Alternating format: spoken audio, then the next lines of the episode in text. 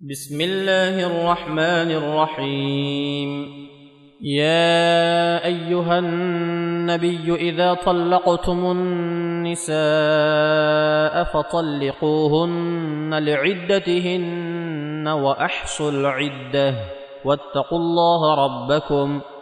لا تخرجوهن من بيوتهن ولا يخرجن إلا أن يأتين بفاحشة مبينة وتلك حدود الله ومن يتعد حدود الله فقد ظلم نفسه.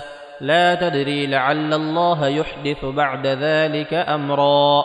فإذا بلغن أجلهن فأمسكوهن بمعروف أو فارقوهن بمعروف وأشهدوا ذوي عدل منكم وأقيموا الشهادة لله.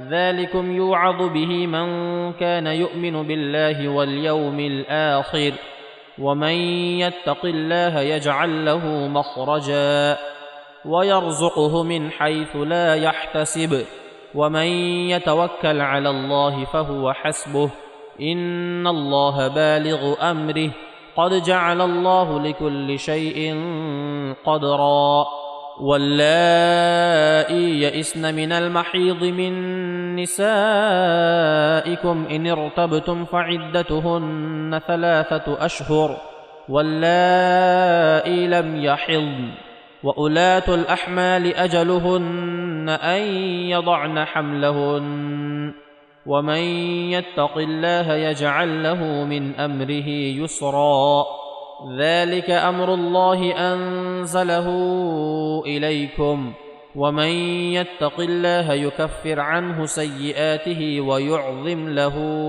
أجرا. أسكنوهن من حيث سكنتم من وجدكم ولا تضاروهن لتضيقوا عليهن.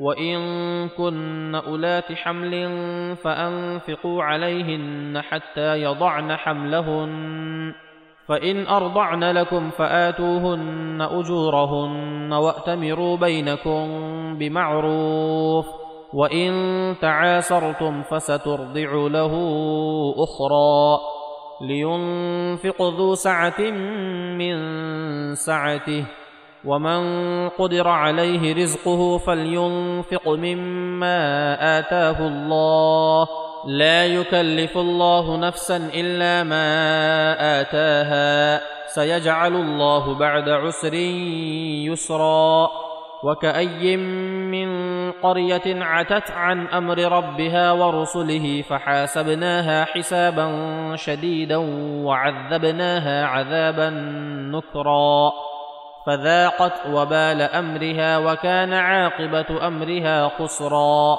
أعد الله لهم عذابا شديدا.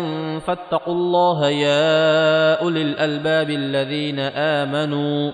قد أنزل الله إليكم ذكرا. رسولا يتلو عليكم آيات الله مبينات ليخرج الذين آمنوا وعملوا الصالحات من الظلمات إلى النور. ومن يؤمن بالله ويعمل صالحا يدخله جنات تجري من تحتها الأنهار خالدين فيها أبدا. قد أحسن الله له رزقا. الله الذي خلق سبع سماوات ومن الأرض مثلهن. يتنزل الأمر بينهن لتعلموا أن الله على كل شيء قدير وأن الله قد أحاط بكل شيء علما